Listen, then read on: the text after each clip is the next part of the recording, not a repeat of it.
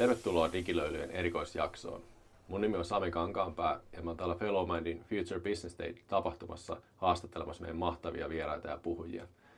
Me keskustellaan energiakriisistä, taloudesta ja muutoksen tuomasta mahdollisuudesta liiketoiminnalle tässä kaiken myllerryksen keskellä. Niko Tuominen on tuolla lavalla, joten mä olen tällä kertaa ihan yksin meidän vieraiden kanssa. Mutta laitetaanpas koivuklapia pesään ja lähdetään haastattelemaan meidän vieraita. No niin, seuraavaksi meidän digilöylyissä tunnelma sähköistyy, enkä nyt viittaa mansikkana hehkuvan kiukaaseen, vaan me aletaan puhua tänään sähköstä. Ja meillähän menee tommonen elämänlangan verkosto tuossa maan yli, joka jakaa hyvinkin elintärkeää sähköä meille kaikille, että on se sitten sairaala, kuluttaja tai yritys tai mikä tahansa, niin saa sieltä sitä tosi tärkeää sähköä siihen toiminnan niin kuin mahdollistamiseksi. Ja sähköhän on semmoinen, mitä me ei yleensä hirveästi mietitä. Ainakin aikaisemmin se on ollut verrattain halpaakin vielä ja sitä on ollut saatavilla riittävästi myös silloin, kun kinkkuja paistellaan. Et ehkä enemmänkin on vaan miettinyt silleen, että pitää näppinsä erossa vääristä paikoista, ettei tuu, niin kuin, joudu muuntajaksi niin sanotusti. Mutta nyt viime aikoina meillä on tosi paljon sähköpuheenaiheena ja sen takia on äärimmäisen mielenkiintoista niin toivottaa sut Jukka Metsälä Fingridiltä tänne meidän digilöylyihin. Tervetuloa. Kiitos paljon. Joo, tää on ollut varmasti mielenkiintoista aikaa. Kyllä, aika on ollut aika erittäin mielenkiintoista. Ollaan tosiaan niin kuin poikkeuksellisessa tilanteessa, että en itse niin kuin uskonut, että olleena kuitenkin energia-alalla tässä jonkun aikaa, että tämmöistä joutuisi tai pääsisi todistamaan tai saati olemaan tässä mukana, mutta hyvin mielenkiintoista. Okei. Kuinka yöunet maistuu? Onko? No yöunet maistuu hyvin, nukun hyvin öisin, mutta täytyyhän tämä tietysti niin kuin sanoa, että joka aamu kun heräät ja avaat lehden, niin nämä asiathan on siellä ensimmäisenä. Ja sitten taas vastaavasti kun illalla menet nukkumaan, niin kyllähän näitä uutisia sitten taas niin kuin melkein viimeisenä luetaan. Että kyllähän tämä kaikkea meidän arjessa on. Ja tietysti itsestä tuntuu hyvältä, kun saa olla osa tätä matkaa ja pääsee vaikuttamaan ja olla tavallaan niin kuin se tuntuu kyllä hyvältä. Se tosiaan tuot tuolta Fingridiltä ja varmasti moni tietää nimen, mutta mikä itse asiassa on Fingrid?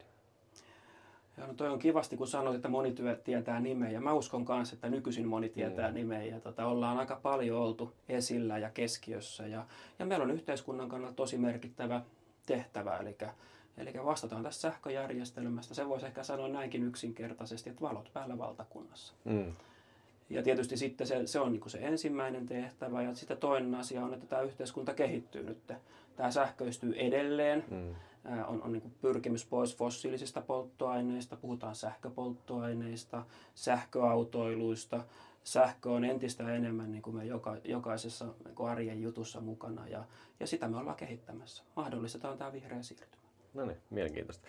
Mä itse asiassa kävin teidän web-sivuilla ja siellä mainittiin tämmöinen kuin asiakaslähtöinen monopoli. Ja kieltämättä niin kuin se hymähdin sen luettuani ja se niin kuin positiivisessa mielessä. Pystyisikö avaamaan vähän, mitä se asiakaslähtöisyys nyt käytännössä tarkoittaa? Joo. Eli se monopoli varmaan viittaa siihen, että me toteutetaan sähkömarkkinalain mukaista tehtävää, joka meille on annettu. Ja tietysti voi olla tylsä monopoli tai voi olla asiakaslähtöinen monopoli. Ja meidän strategia lähtee siitä, että me ollaan asiakaslähtöinen monopoli. Ja se näkyy tietysti siinä, että kaikki niin kuin verkon suunnittelua, verkon käyttöä, niin mehän tehdään yhteistyössä meidän asiakkaiden kanssa. Yhtään verkon pätkää ei rakenneta turhaa, vaan se rakennetaan asiakastarpeeseen. Ja se on meidän vahvasti meidän kulttuurissa, se on yksi meidän johtamisen 4 näkökulmasta on asiakas ja se tarkoittaa sitä, että me mitataan paljon. Mä oon nyt aloittanut itse tässä toukokuussa CFO:na, niin on ollut hienoa olla asiakastapaamissa, jossa muun muassa pulssi mitataan siinä ja otetaan saman tien opit. Ja ylipäätänsä toiminnan mittaaminen on monopoliyhtiöllä erittäin tärkeää. Meidän pitää joka päivä pystyä niin kuin osoittamaan se meidän tehokkuus, meidän laatu ja sitten tämä asiakastyytyväisyys. Ja itse asiassa mä, jos muistelisin oikein, niin varaan tietysti mahdollisuuden päivittää lukuja, mutta se NPS viimeksi, mitä mä näin, olisi 50 luokkaa. No niin. Mun mielestä se on monopolifirmalla aika kova, koska asiakas ei periaatteessa voi valita. Kyllä. Okei. No toi kuulostaa itse asiassa aika hyvältä. Ja sitten on tietysti, teillähän on asioita, mihin te pystytte vaikuttamaan ja asioita, mihin ette pysty vaikuttamaan. Ja tietysti kaikki tietysti puhuu siitä, että riittääkö sähkö, paljonko se maksaa ja tämän tyyppistä niin kuin keskustelua, että niin kuin, miten sä vastaisit tuohon, että tuleeko sähkö riittämään? No, tilannehan elää koko ajan. Voidaan sanoa, että ehkä nyt se näyttää niin kuin vähän valoisammalta kuin vähän aikaa sitten, mutta siellä on todella paljon epävarmuuksia vielä. Eli jos miettii epävarmuudet, niin sää monessakin mielessä, tuuleeko, onko pakkasta. Sitten meillä on nämä rajasiirtoyhteydet, miten meidän tuotanto toimii, saadaanko me uusi ydinvoimalaitos talveksi käyttöön. Ja sitten ehkä niin kuin se neljäs, ja niin kuin aloititkin hyvin, että mihin voidaan vaikuttaa, niin ainahan pitää siihen, niin on sitten tämä kulutus, sähkön kulutus. Ja voisin sanoa, että tämä suomalainen kulttuuri tästä sisusta ja saunasta, missä nytkin ollaan, niin näkyy tässäkin asiassa. Me alettiin näistä asioista puhumaan elokuussa, ja nyt me ollaan tilanteessa, jossa Suomen sähkön käyttöä on alennettu 8%. Se on käytännössä katsoen yhden ydinvoimalaitoksen verran. Tämä ydinvoimalaitos on rakentunut tosi nopeasti. Ei helposti, mutta tosi nopeasti. Ja se, mikä ehkä niin kuin tuntuu hienolta, niin ihmiset ovat myös alkaneet ajattelemaan sitä energiankäyttöä niin kuin uudella tavalla. Että mitä on sellaista, mitä minä voin tehdä. Ja tämä on niin kuin hieno asia. Mitä sitten, tietysti se on helppo, niin kuin, sammutanko valot, käynkö saunassa, niin kuin näin kuluttajan näkökulmasta. Mutta mitä sitten yritykset, joilla kuitenkin liukuhinnan pitää pyöriä ja operaatiot toimia, niin mitä sillä puolella on nyt sitten mahdollista? No jos mietitään Suomen sähkön käyttöä tänään, mitä se on, niin noin puolet käyttää teollisuus, ehkä noin neljänneksen erilaiset palvelualat ja neljänneksen tämä kuluttajat. Ja niin jokainen on lähtenyt talkoisiin mukaan. Me puhuttiin jo kuluttajasta ja noi on juuri noita, että astetta alemmas ja saunonko tänään ja koska pesen pyykit ja näin. Ja näitä ihmiset tekee. Ja sitten palvelukaupan ala esimerkiksi on lähtenyt todella hyvin mukaan tähän.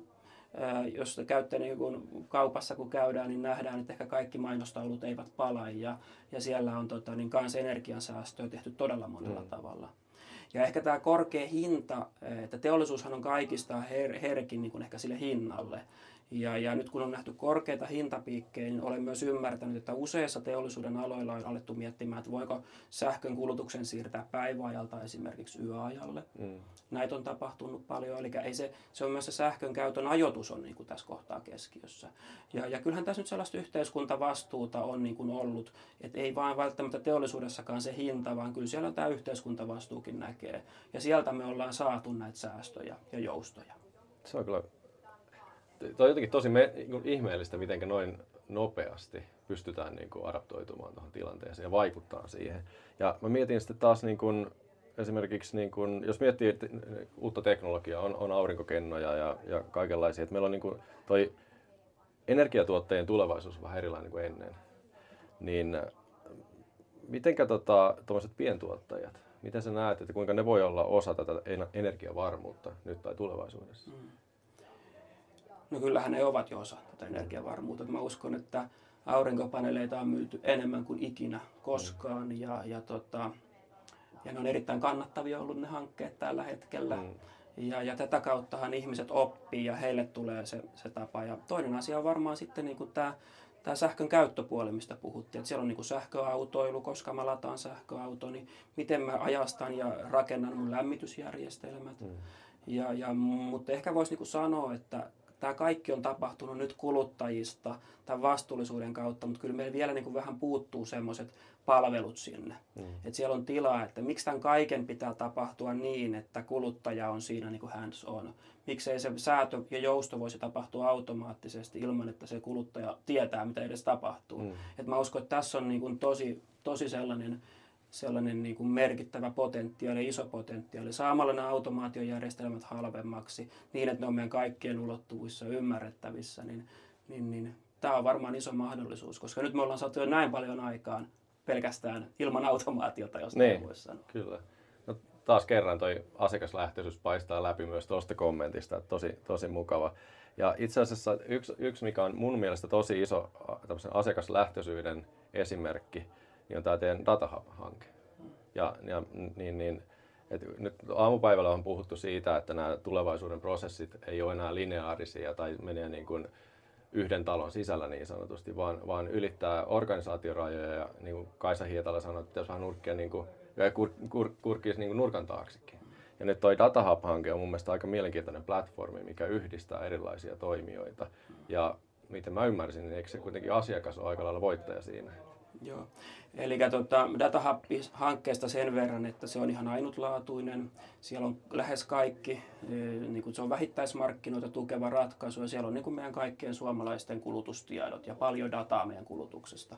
Se mahdollistaa tietysti sitten niin toimivan vähittäismarkkinan siellä ja se mahdollistaa paljon lisäarvopalveluita. Ja ehkä niin otan tuosta vähän niin kuin kiinni, mitä aikaisemmin sanoit siitä asiakaslähtöisyydestä ja tänään puhuttiin siitä, että mitä kirjataan taseeseen. Mm.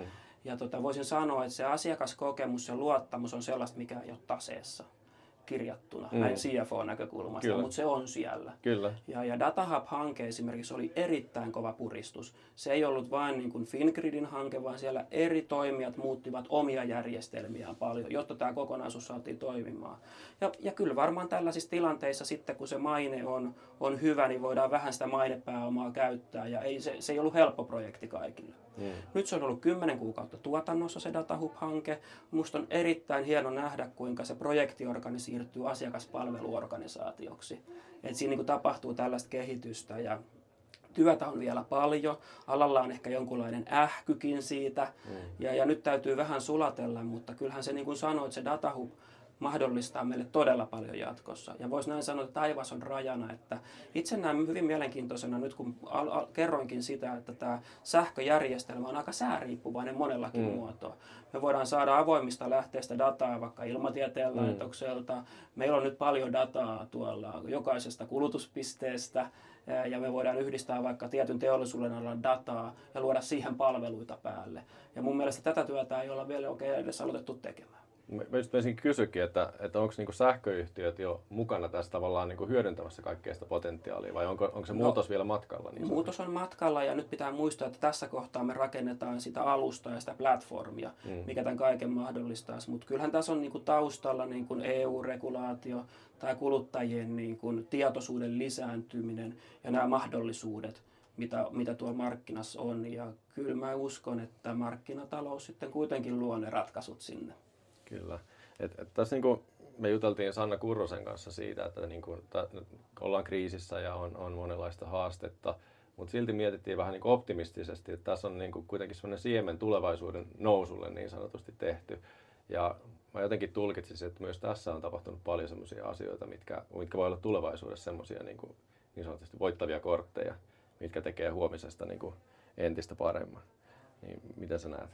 No ilman muuta, ja tuossa taisin aikaisemminkin sanoa, että kyllähän me ollaan niin kuin tässä vihreässä siirtymässä niin kuin Suomessa niin kuin voittajamaa. Että meillä on niin kuin edellytykset kaikelle tälle uusiutuvalle tuotannolle ja ne volyymit, mistä nyt puhutaan, että meilläkin olisi nyt liityntäkyselyitä uusille tuulivoimalaitoksille ja uusille aurinkovoimaloille on 200 000 megawatin edestä, kun tällä hetkellä siellä on 5000 megawattia. Ja meidän järjestelmän koko on maksimissaan 15 000 megawattia. Haluan muutamia lukuja sanoa, että se on niin kuin moninkymmenkertainen potentiaali, mikä meillä on. Ja kun me saadaan vihreä energia tänne, niin sehän mahdollistaa sitten taas talouskehitystä ja kasvua niin kuin muilla alueilla. Et se on sitten ehkä enemmän niin kuin meistä kiinni, mitä me halutaan sillä tehdä. No niin. Eli optimistisiin ajatuksiin lopetetaan tämäkin jakso digilöylyistä. Ja erittäin hienoa oli keskustella sun kanssa sähköstä ja sähkömarkkinoista ja datahubista ja näistä kaikista aiheista. Nämä on erittäin ajankohtaisia tällä hetkellä. Kiitos. Suuri kiitos.